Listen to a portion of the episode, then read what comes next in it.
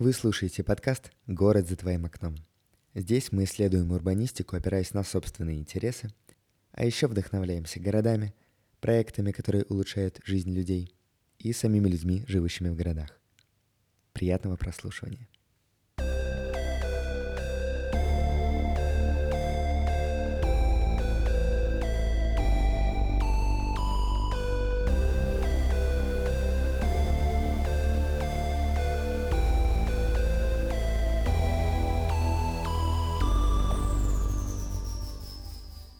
Здравствуйте, меня зовут Игнат Худяков. Сегодня мы поговорим об истории города, а также о том, как ее следует изучать. У нас в гостях кандидат исторических наук, преподаватель кафедры всеобщей истории Шаги Ион Ранхикс, сотрудник Маски МФТИ, автор курса по истории городов Дмитрий Владимирович Зайцев.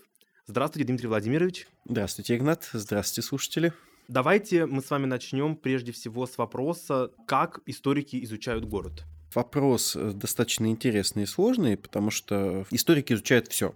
Игнат, не вам мне рассказывать, в принципе, про эту деталь, да, потому что, в принципе, когда мы говорим про э, цивилизацию, не знаю, про письменность, да, хоть там, не знаю, про медицину и физику, у всего есть некоторая история, в том числе у города, деревни, противопоставления города, деревни, взаимодействия их. То есть, в принципе, так или иначе, когда мы изучаем историю, мы изучаем цивилизацию людей. Люди живут в городах, поэтому историки неизбежно неизбежно изучают города, то, как они меняются, то, как это находит отражение в источниках, в письменных, в археологических, которые мне ближе, потому что я специализируюсь, в первую очередь, на древнем городе, на истории античности, в части Древней Греции. По-разному, в общем-то. Здесь есть несколько, наверное, аспектов основных. Это, во-первых, терминология, которой город обозначается, потому что когда мы изучаем цивилизации древности, языки которых в разной степени мертвы, мы в первую очередь должны заниматься некоторым переводом этого языка на наш современный язык и постоянно думать о том, насколько адекватно наши понятия отражают те понятия и явления, которых характерны для этого языка. Можно сказать, что мы изучаем город еще и как такое социокультурное, экономическое явление, потому что в целом, помимо рефлексии самой цивилизации о том, что такое город, есть некое наше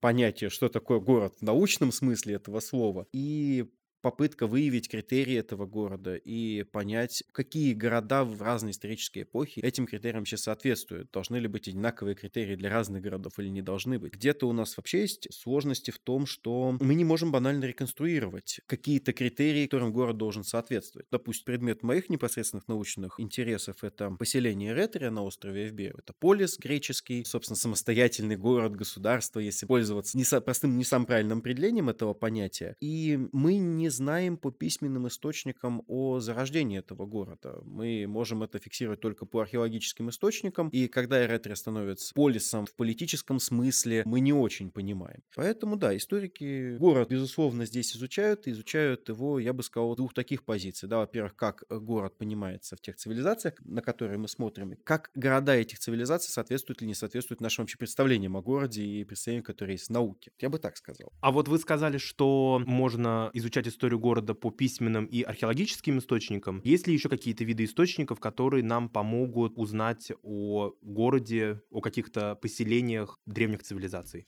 Угу. Первое, что мне здесь приходит в голову, это, конечно, нумизматика. То есть изучение монет древних в первую очередь. Почему? Потому что чеканка монеты всегда свидетельствует о неком политическом суверенитете. У нас зачастую воспринимают э, появление монеты как явление скорее экономической истории, не учитывая, что монета один из важнейших источников по истории политической, потому что для экономических операций так или иначе на протяжении нескольких тысячелетий э, людям вполне хватало весового металла, то есть не нужно чеканить монету, можно нарубить слиток серебра, и вот тебе, пожалуйста, вполне нормальная валюта. Но монета свидетельствует о некой самостоятельности, неком суверенитете. И, безусловно, это можно использовать. Это используется довольно широко, пока в исследованиях античности, потому что если какой-нибудь город чеканит собственную монету, это нам говорит о его самостоятельности, независимости или, к минимуму, автономии, или претензии на это, что тоже иногда бывает, когда эта претензия может не соответствовать какому-то суверену, который на этот город может претендовать. В античности такие случаи бывали. Правда, они точно бывали с различными узурпаторами, личностями, которые претендовали на престол. Я не уверен, что встречалось такое в городах. Поэтому нумизматические и другие, честно говоря, для меня здесь, понимаете, так или иначе та же самая эпиграфика, то есть надписи на твердых поверхностях папирологии, изучение папирусных свитков, так или иначе все укладывается в письменные источники, mm-hmm. просто специфически письменные. А так, конечно, в античности эпиграфика, то есть официальные документы, тоже совершенно ценнейшие источники по изучению города.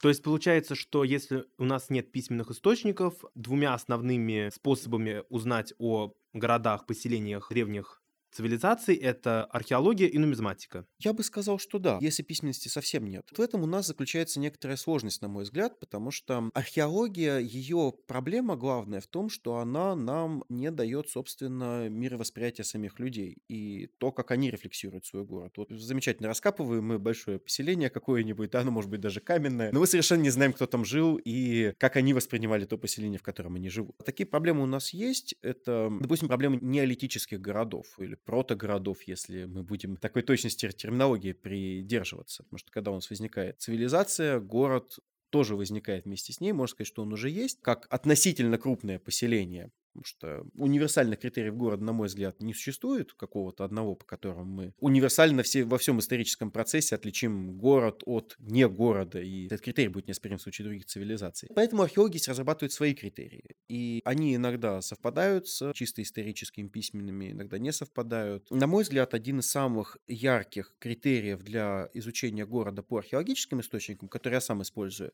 это наличие монументальной архитектуры или каких-то предприятий по благоустройству города. Почему? Потому что когда мы видим, что общество городское собралось и сделало большой, красивый когда-то храм площадью там 20 на 40 метров, ну, значит, очевидно, здесь можно говорить о какой-то общине, о каком-то единстве, о том, что граждане этого города, они осознавали себя как некое единство, у которого есть общие цели и которым нужно это сделать. В том же случае Майоретри, это для меня это является критерием того, что вот здесь уже появился полис, когда там строится большой храм Аполлона, когда тем более возникает крепостная стена. А самое мое любимое это когда они, собственно, отводят ну, там, большой проблемой города была заболоченность в самые ранние этапы, когда происходили разливы рек текущих. Это древнегреческие реки, поэтому большая часть года это высохшее русло. Во время разлива оно город сильно затапливало, и в 7-6 веках до нашей эры там несколько этапов они сделали большие каналы, которые отводили все эти потоки к западу, получается, вот поселение за крепостную стену.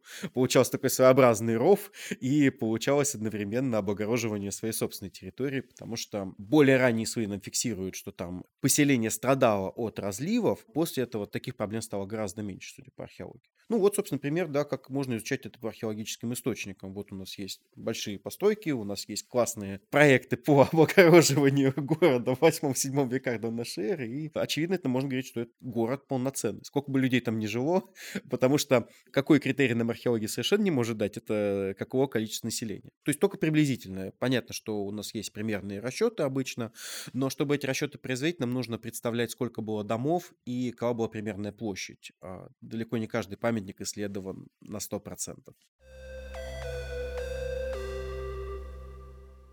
Я бы хотел сейчас немножечко перейти дальше и спросить у вас, всегда ли город был центром жизни государства и общества, и вообще как государство и общество, как эти два института вообще город воспринимали?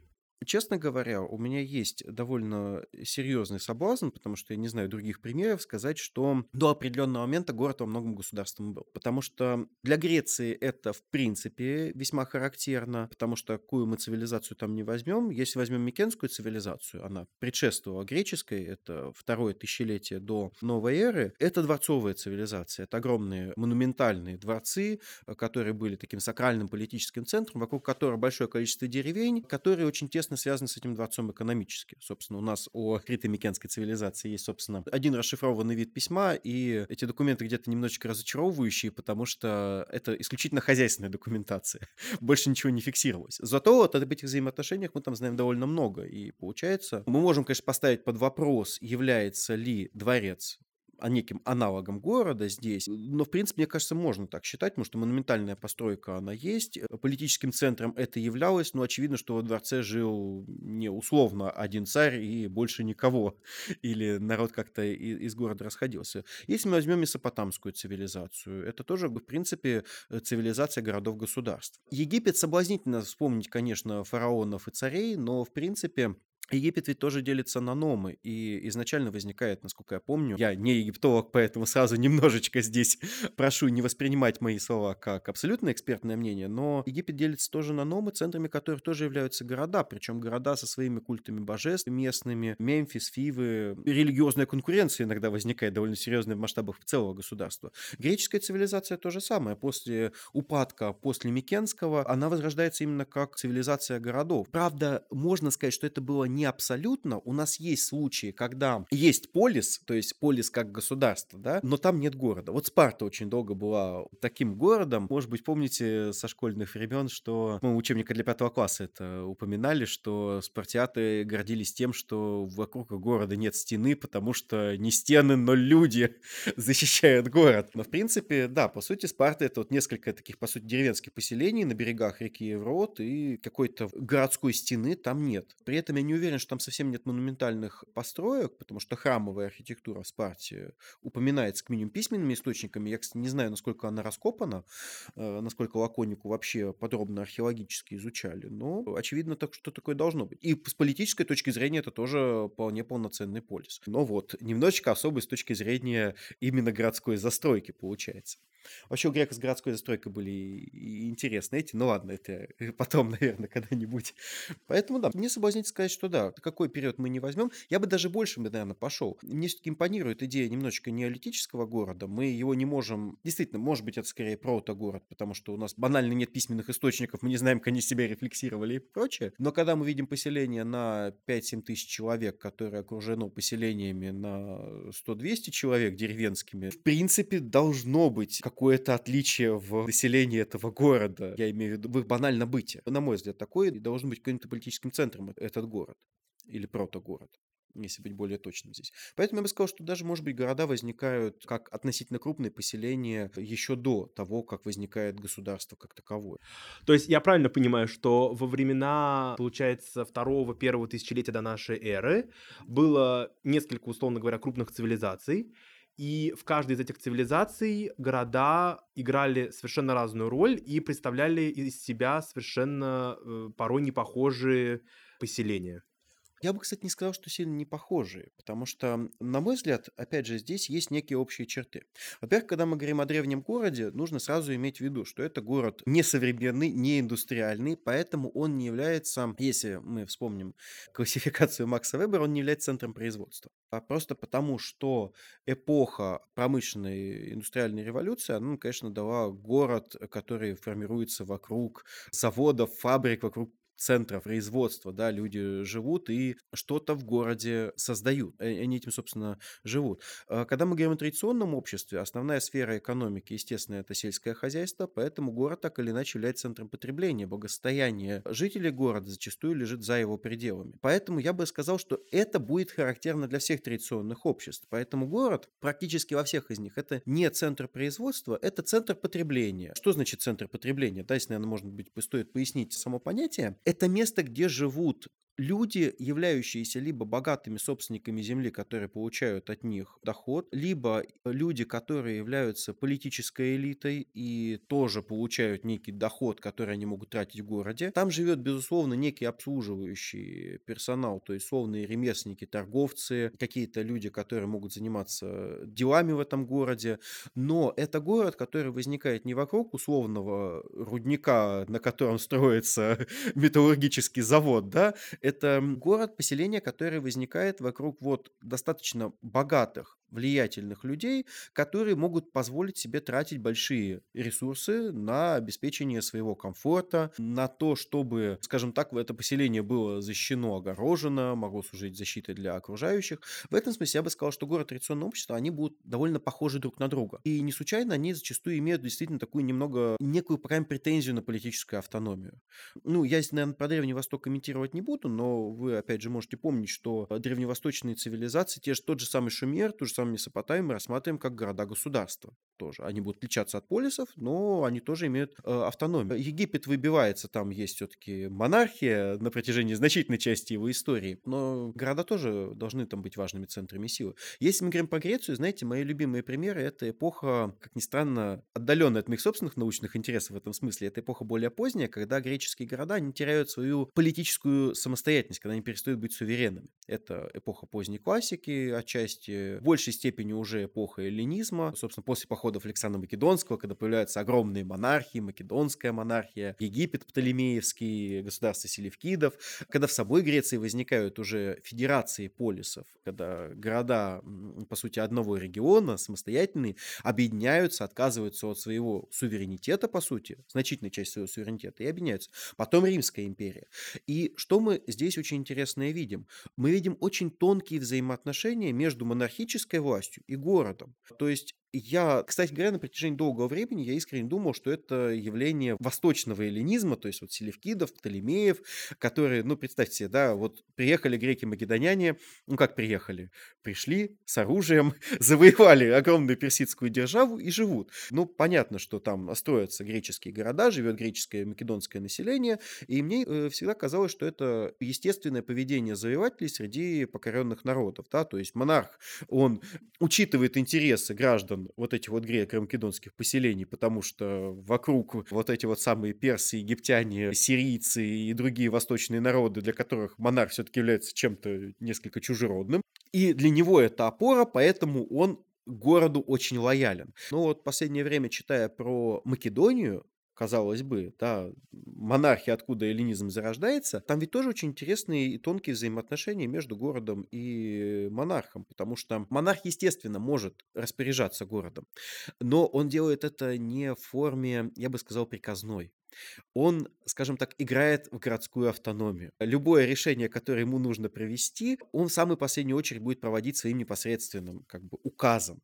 Первоначально это будет несено в город на народное собрание или на рассмотрение местных советов или магистратов, то есть городских чиновников выборных. Они это решение примут. То есть как бы понятно, что царь добьется своего, город примет то решение, которое ему необходимо, но при этом, знаете, как говорится, будут соблюдены приличия. То есть вот царь сделает вид, что город город автономен, город скажет спасибо царю, да, мы рассмотрели ваше предложение, мы склонны согласиться. Сейчас мы бы такое бы, мне кажется, с трудом представим такую ситуацию, да, ну, там, не знаю, не будет условный президент Соединенных Штатов Америки обращаться к гражданам Нью-Йорка и говорить, ребят, вот у меня такое предложение, такой закон хочу принять, не хотите ли его обсудить в своем народном собрании? А вот, казалось бы, да, монархия эллинистическая, македонская, вроде бы они могут распоряжаться как хотят, но при этом вот соблюдение такой вот автономии экономии оно тоже есть. Поэтому я бы сказал, что как раз-таки сходств между этими городами я вижу больше, чем различий. Э, они могут быть. Могут быть экономические различия, градостроительные различия,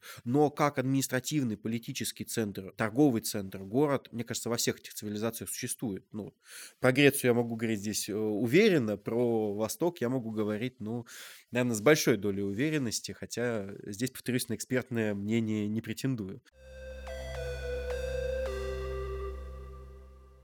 Интересный получается парадокс с городами эпохи эллинизма. Это 4-1 века до нашей эры, я для наших э, слушателей да. поясняю, да, а, что, получается, города были независимыми, по сути, автономными единицами, формально, формально да, и все равно они вот удивительным образом встраиваются вот в эту вот систему государственности, когда вообще никакой автономности и какой-то самостоятельности даже не предполагается. То есть и для... С нашей точки зрения не должно предполагаться, да, потому что речь идет о монархии. Да, и вот это поразительно, что во времена до нашей эры такое вообще было возможно. То есть, получается, уже тогда были правители, которые не насаждали какие-то новые порядки и не ликвидировали то, что было до их прихода, а пользовались тем, что было до них, в своих целях. И это, кстати, вот очень с точки зрения как раз-таки политических, например, наук, это, мне кажется, очень как раз-таки правильное решение. Да, я бы скорее, знаете, даже с другой стороны это немножечко поставил, да, не столько восхищаясь тем, насколько они были дальновидны и предвосхищали современность, а я бы сказал, может быть, они не могли поступать иначе. А вот, допустим, даже в Римской империи города строят, ставят почетные декреты, в них продолжают функционировать магистраты, в них продолжают действовать, могут действовать, по крайней мере, там была довольно иерархичная система в Риме, но могут действовать советы. Э, ну, а понимаете, почетный декрет это все-таки некая автономия, все-таки тут э, предполагается. Ну, по крайней мере, таким административным центром еще некое правительство, собственно, город является. Строго подчиненное там, более вышестоящим инстанциям, ну да. А если аргументировать тезис о том, что они где-то не могли поступать иначе, вот мне вспоминается македонская политика третьего века, потому что вот то, что я говорил о лояльности македонских царей к македонским городам, понимаете, это не очень распространялось на Грецию. И в Греции македонские цари как раз пытались силой навязывать свою волю. Это было очень серьезным отходом. Ну, наверное, самый известный у нас македонский царь это Филипп и Александр, э, собственно, э, Филипп II и Александр III, Александр Македонский, который завоевывает Восток. Они были очень э, либеральны в отношении греческих полисов. Ну как, я говорю либерально, конечно, про Александра, который сжег Фивы подчастую, разрушил город целиком, но они тоже делали вид, что все либерально, что все очень хорошо. Был создан Эллинский союз греческий, который объединял греческие города. Формально это был, э, ну, не то чтобы свободный союз, выйти оттуда было не очень легко, и не уверен, что вообще допускался такой выход. Цари становились такими стратегами-автократами, то есть они гарантировали безопасность и мир в этом союзе, что ни один греческий полис другим не будет воевать. То есть фактически подчинение при тоже таком формальном уважении.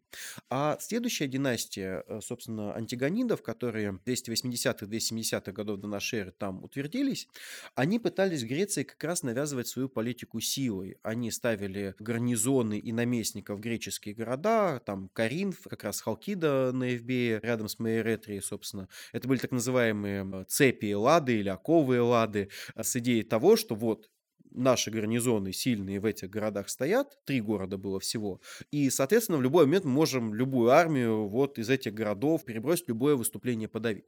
Чем это закончилось? Проходит 30 лет э, династии антигонидов, и при, собственно, первом таком утвердившемся царе этой династии Антигоне Ганате, вот, Антигон Ганат, вот он пытается навязать эту волю, и что, да, проходит лет 30, и македонская власть в Греции почти заканчивается, потому что они долго воюют сначала с Афинами, потом с Италийским союзом, потом в Каринфе восстает наместник македонского царя, который Каринф, собственно, в принципе отделяет, и на Пелопоннес уже не попадешь туда на юг утверждать. В итоге сыну Антигона Ганата Диметрию II катастрофически не повезло. Он на протяжении своей жизни 9 лет воевал против греческих союзов, которые, в общем-то, лет за 20 до этого сами между собой воевали.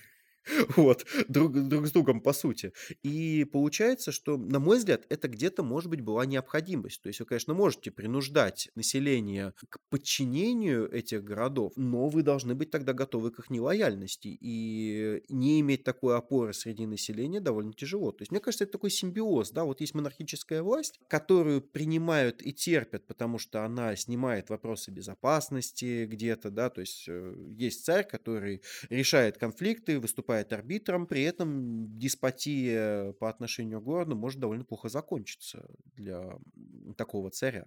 Ну, э, впрочем, пришли римляне и показали, как это нужно делать, да, можно сжигать города, переселять жителей. Ну, вот. но опять же, римляне, да, римляне тоже были здесь достаточно создавали иерархию городов. Если вы хорошо себя ведете, у вас будет высокий статус. А если вы восставали против э, Римской республики, потом империи, то статус будет понижаться. Поэтому я бы сказал, да, что здесь э, вот с политической точки зрения это не столько... Это рациональная политика монархов, но она не столько, знаете, от некой доброй воли и особой прозорливости, сколько от того, что другой... Э, альтернатива была очень неблагоприятна. Это восстание, и зачем оно надо. Давайте теперь от античности перейдем э, к более таким общим вопросам. И я бы хотел у вас спросить, какие этапы в развитии городов э, вообще можно выделить и в чем заключается особенность каждого из этих этапов? Ну, если очень... Ну, я не уверен, что здесь, в принципе, в, в истории города можем выделить много этапов, сделать эту хронологию какой-то очень дробной, но я бы, в принципе, наверное, говорил о двух больших этапах. Я не уверен, что это именно такая хронологическая преемственность. Может быть, это скорее типологическая преемственность. То есть были города в большей степени одного типа, а потом в большей степени другого типа. И мне вот очень нравится вот эта классификация, которая была предложена э, Максом Вебером, и которая, кстати, потом была развита его учениками. В изучении античности это очень, этим очень серьезно занимался один из крупнейших античников 20 века Мойзес Финли, англо-американский. Э, получал образование и подготовку в США, но потом как говорится, в, в эпоху охоты на ведьмы макартизма бежал в Британию.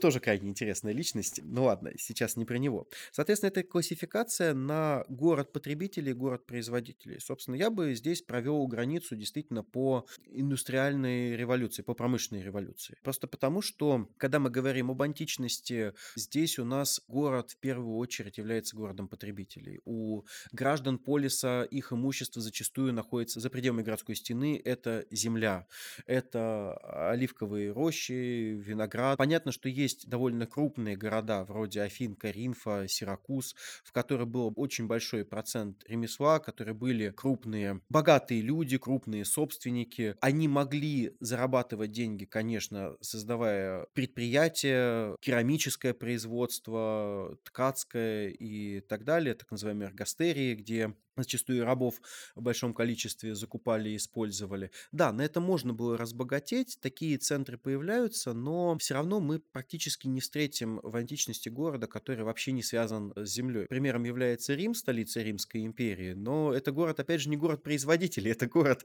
огромного, огромной массы римских граждан, которые ждут, когда хлеб им привезут из э, Александрии, и знаменитая эта толпа мифологическая, которая требует хлеба и зрелищ, потому что не дело римскому гражданину работать на чем-то, кроме земли а земли нет. Приходится требовать хлеба у того, кто может его дать, э, у э, государства императора. Поэтому, да, поэтому вот э, для традиционного общества город-производитель не очень характерен.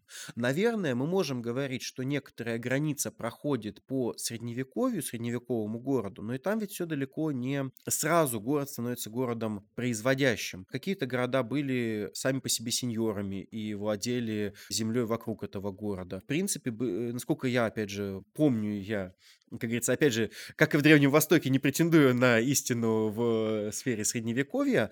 Насколько я помню, там и э, города, которые принадлежали сеньорам, они, горожане продолжали нести повинности за пределами города, иногда на землях, которые вокруг него располагались. То есть, мне кажется, и средневековый город мы не можем полностью говорить, что он э, стал городом производителя. А вот э, в индустриальную эпоху, конечно, да. Э, появляется понятие, можно сказать, градообразующее предприятие, э, появляется город как вот центр производства. Э, поэтому я бы вот развел на два таких этапа.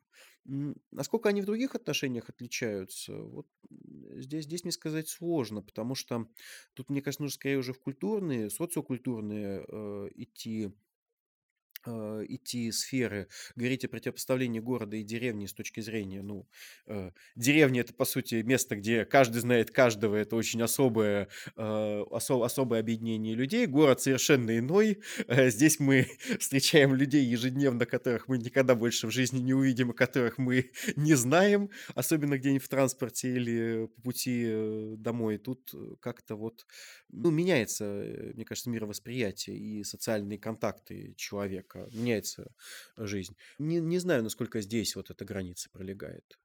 Если сейчас зайти в Википедию, я вот как раз перед записью зашел, ознакомился, то там выдается следующее определение города, что город — это то поселение, жители которого преимущественно не занимаются сельским хозяйством. Это, мы понимаем, определение 21 века. Соответственно, правильно ли я я бы, сказал, я бы сказал, с 19-го. Вот я это точно у Маркса помню. Поэтому марксизм уже точно заявил, что... Угу. Ну, помните, эта идея отделения ремесла от земледелия, угу. да, когда ремесло становится отдельной сферой, и вот, собственно, город как центр производства. Да. Опять же, это потом веберовская идея, но вот, да, э, концепция, ага. То есть правильно ли я понимаю, что до индустриальной революции, а это, соответственно, примерно 17-18 века, все-таки город был связан с сельским хозяйством, вот о чем вы говорили, то есть э, даже если он был связан не непосредственно, то есть даже если внутри городских стен не располагались там какие-то сельскохозяйственные угодья, то все равно жители города имели вот эти вот площади для возделывания за пределами городской стены, то уже после индустриальной революции, соответственно, сельское хозяйство перестает играть такую весомую роль, и уже город становится центром центром как раз-таки размещения всяких э, ремесленных мастерских, цехов, там первых заводов и так далее. Ну, ремесленные мастерские цеха это, конечно, и раньше. Ремесло как городское явление, мне кажется, намного раньше. Ну, это естественный, опять же, процесс. Для того, чтобы ремесленник имел доход, ему необходим потребитель. В деревне вы потребителей не найдете, да, для какого-нибудь специфического ремесла. Это, кстати, в античности тоже, если я правильно помню, вполне рефлексировали и писали, что вот, мол, в маленьком городке может быть только там какой-нибудь кожевник, плотник, который универсален, а в большом-то городе вы можете специализироваться, да, хочешь там будь плотником, который делает только двери, хочешь только кровати и так далее. Вот. Возвращаясь к вопросу, ну да, но в целом, если мы говорим про город к центру производства, да, я полагаю, что это вот с индустриальной революцией уже происходит такое отделение. Причем, ну, опять же, история, она показывает, что общество обычно гораздо сложнее, чем наши схемы и представления о нем. Вы знаете, вот мы говорим о городах-миллионниках, об индустриальной революции, но я сам родом из, ну, недавно ставшего миллионником Красноярска в центре Сибири практически. Моя бабушка прекрасно себе в центре города имела огород в своем частном доме. Это очень специфический, конечно, район города, такой немножечко бандитский. Было, по крайней мере, в мое, в мое студенчество.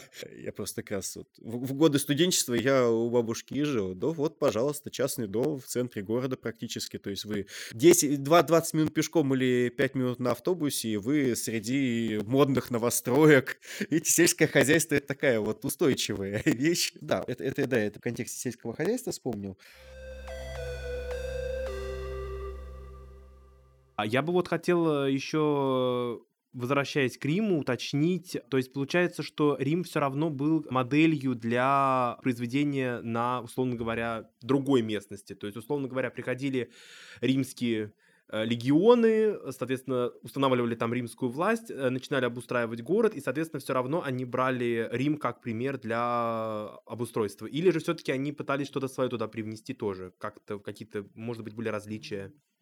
Я вот тут скажу и да, и нет, наверное, потому что я не уверен, что они брали именно Рим за основу, потому что Рим — это как любой естественно возникавший город. Так как он существует с древнейших времен, он не очень был распланирован, он был не очень регулярен в смысле застройки. Поэтому э, римские легионы приходящие, кстати, здесь не, не, не случайно упоминание именно легионов, потому что вот именно вокруг лагерей легионеров, таких постоянных, стационарных, которые были на окраинах государства, зачастую города и возникали. Что, кстати, отразилось в названии некоторых городов э, европейских, например, того же самого Кёльна, если я правильно помню. Что-то подобное и в Британии, но, наверное, я сейчас не готов привести примеры таких названий, но они есть. Да, поэтому вокруг лагеря легионеров э, такое поселение городское вполне могло возникнуть. И они, безусловно, брали некую модель, что должно быть в городе. И в Риме это тоже было, конечно же, и храмы, и форум, то есть такая городская площадь, которая и рыночная, и политическая. В определенный момент императоры стали бороться с тем, чтобы форумы в центре города, в центре Рима становились торговыми площадями. Да, поэтому не Рим, но определенную римскую модель, как должен выглядеть римский город. Поэтому в Риме все это тоже было, но, как ни странно, более такие рациональные примеры такой римской архитектуры мы можем увидеть за его пределами, вот скорее в городах, которые уже возникали позже, когда римская строительная вот, теория архитектурная, она стала более разработанной, более четкой. В принципе, понимаете, мы в Греции то же самое можем увидеть, потому что если мы посмотрим на Афины, это тоже город, который застраивался достаточно хаотично в античности. Конечно, там ну, была большая перестройка после персидского нашествия, там, 400, греко-персидские войны, это тоже в школьной программе было, поэтому особо подробно, наверное, не буду. Но греческая регулярная планировка проявлялась, например, в колониях. Потому что когда греки брали и переезжали большим количеством людей в новое место, естественно, они уже планировали город с прямоугольными улочками, с кварталами, с городским центром, с гаванью. В общем, все, все как-то по разумнее устроено. Вот в традиционных греческих городах, да, каких-то исторических вы такое не встретите. Еще не встретите, вернее, да, не уже.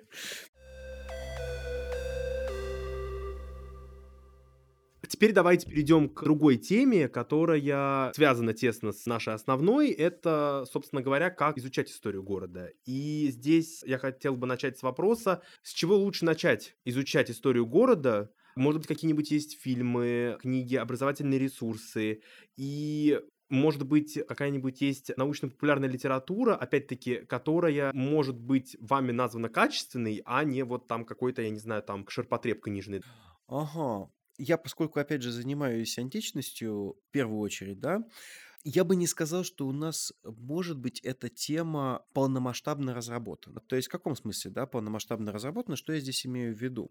Я не встречал непосредственно работ, которые бы научно-популярных, которые бы касались, допустим, э, города в античности. Что я здесь имею в виду, да, чтобы меня сразу не закидали тапками? У нас есть огромное количество работ про античный полис. Тоже город вроде бы как, да, но, ну, кстати говоря, про античный полис сразу, если уж вспоминать по запрос по научно-популярной литературе, есть очень хороший курс лекций, изданный в 2009 году университетом Дмитрия Пожарского, типографией, собственно, так и называется «Античный полис», под редакцией Игоря Евгеньевича Сурикова и Дементьевой, эту книгу, наверное, можно порекомендовать. То есть, понимаете, в античности изучается полис скорее как политическая единица. То есть мы изучаем полис как государство. Изучений полиса, я бы сказал, как города, их может быть они есть в научном смысле, то есть у нас есть очень крутые работы про организацию экономики в греческом городе, ну, на Афин, конечно же, каких-то государственных институтов. Не все из них я э, прочитал, у меня некоторые лежат дома, я думаю, что когда-нибудь я до них доберусь,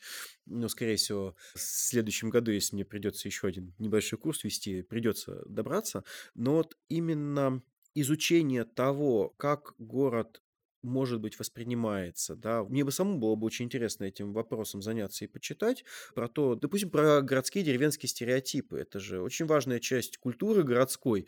И в античности это было, но я не встречал какого-то подробного исследования, которое бы это бы вот раскрывало, да, как греки, так сказать, как условно говоря, житель греческого мегаполиса Афин высмеивал выходца из какого-нибудь такого маленького полиса, да, или вообще из деревни. А, при том, что в источниках это имеется. Смеховая культура греческая большая, там это тоже есть. Ну, прямо, да, есть, наверное, говорюсь, я не встречал. Возможно, это есть, возможно, я плохо находил. Поэтому вот, если изучать греческий полис, то тут нужно иметь в виду, да, вот придется изучать скорее именно греческий полис, потому что научно-популярная литература по нему есть, в принципе, но, так сказать, какая-то большая литература именно популярная по градостроительству, тут, ну, вот, ну, можно, не знаю, там пособие по греческой архитектуре архитектуре той же самой, где будет расписано, как они строили. Но это вот, повторюсь, это не какая-то вот такая греческая урбанистика, да, это именно вот работы, исследования, которые рассматривают какой-то вот аспект э, греческого города, да, но вот немножко в другом контексте получается, да. Греч... Э, есть работы по греческой экономике, но это, опять же, экономика вообще, а не городская экономика в частности. Вот, поэтому, конечно, можно начинать там всяких действительно учебных пособий. Вот популярной литературе здесь, наверное, не очень много. Вот, если говорить про универсальный город, знаете, мне кажется, у нас, я опять же не могу вспомнить э, какие-нибудь качественные, вот даже учебные пособия, которые бы говорили вот о городе как социокультурном явлении с древности до наших дней. Ну, опять же, наверное, можно здесь читать соответствующие разделы в пособиях по всемирной истории. Там вот не так давно, если я правильно помню, в Институте всеобщей истории, кажется, вышла большая всемирная история в нескольких томах. Там, очевидно, про город должно быть в каждом томе. Вот, можно такое смотреть. Ну, отдельно сказать, что вот читайте эту книжку и все не будет, я, к сожалению, здесь практически не могу. Да и видео. Э, средневековое гораздо лучше, мне кажется, освоено, потому что, ну, видите, э, в античности город равно государство зачастую во многом. В средние века эти понятия в значительной степени разведены, поэтому там средневековый город является проблемой. Кстати, в античности когда-то эту научную проблему пытались поставить. У нас один из наших замечательных антиковедов Геннадий Андреевич Кошеленко ныне покойный когда-то написал такую программную статью «Город и полис к постановке проблемы. Вестники древней истории», где, собственно, попытался противопоставить полис как политическую организацию, государственную, городу как экономической организации. Вот он это ставил с точки зрения именно города как центра производства, как торгово-ремесленного поселения, но, по крайней мере, это вот была попытка, как говорится, заняться изучением не полиса, но некоего города в античности. Но, повторюсь, здесь, может быть, где-то я не дочитал, я ни, ни в коей мере не могу здесь это исключать все-таки. Я э, к городским исследованиям прихожу постепенно от военно-политических, поэтому, как говорится, может быть, ничего не, до, не довелось найти. И, наверное, наш завершающий вопрос. Я бы хотел у вас спросить, а, собственно говоря, зачем изучать историю развития городов историкам и урбанистам, выделим эти две научные дисциплины, нужно ли вообще это им? И чем им может помочь понимание того, как город развивался? Ну, с историками, я думаю, все просто. Конечно же, нужно, потому что город это одно из основных мест общежития. Я даже думаю, что историкам-аграрникам это тоже строго необходимо, потому что деревня без города, ну, не, не может существовать. Кстати, как город без деревни, поэтому если мы занимаемся историей города, то что такое деревня той же цивилизации какой-нибудь, в которой этот город есть, нам представлять необходимо. А если говорить о урбанистах, то, мне кажется, изучение истории может быть, истории города, может быть полезным с точки зрения, какая история архитектуры, с точки зрения каких-нибудь полезных идей. Вот, говорится, почитали Витрувия, да, про городскую планировку, про, так сказать, то, как город необходимо строить, какие факторы учитывать. Мне кажется, для свежести мысли это вполне может пригодиться для постановки каких-то задач, э, потому что для решения, мне кажется, ну, практических задач э, изучения истории вопроса, взгляд со стороны, а где большая сторона, чем древнеримский архитектор, который когда-то написал про то, как нужно строить города и вообще все, все, все архитектурные объекты. Это полезно. Ну, кстати, да, вот сейчас один из микрофонов у нас стоит на книжке про архитектуру. Я порадовался, что там Витрувий цитируется. От этого не отходим. Вот поэтому, мне кажется, такой, э, так, такая идея э, должна быть за этими изучениями. Может быть, это не первостепенно, э, как говорится, для урбаниста изучать именно историю города, но если есть необходимость в каких-то свежих идеях, это можно привлекать. Кстати, про архитектуру, опять же, вспомнилось. Не, не профессиональное, но локальное. В Красноярске есть одно совершенно прекрасное уникальное здание, здание Краеведческого музея, которое выполнено было архитектором, очень увлекавшимся египетской архитектурой, древнеегипетской, и там это очень хорошо видно. Но он и расписан, и выполнен вот с квадратными такими колоннами, очень, очень напоминающие стилистику древнеегипетских построек. Кстати, само здание достраивалось уже в советское время, а закладывалось, и проект был еще дореволюционным. Тоже свежая идея, тоже красиво вполне смотрится. Вот можно показать как уникальную достопримечательность.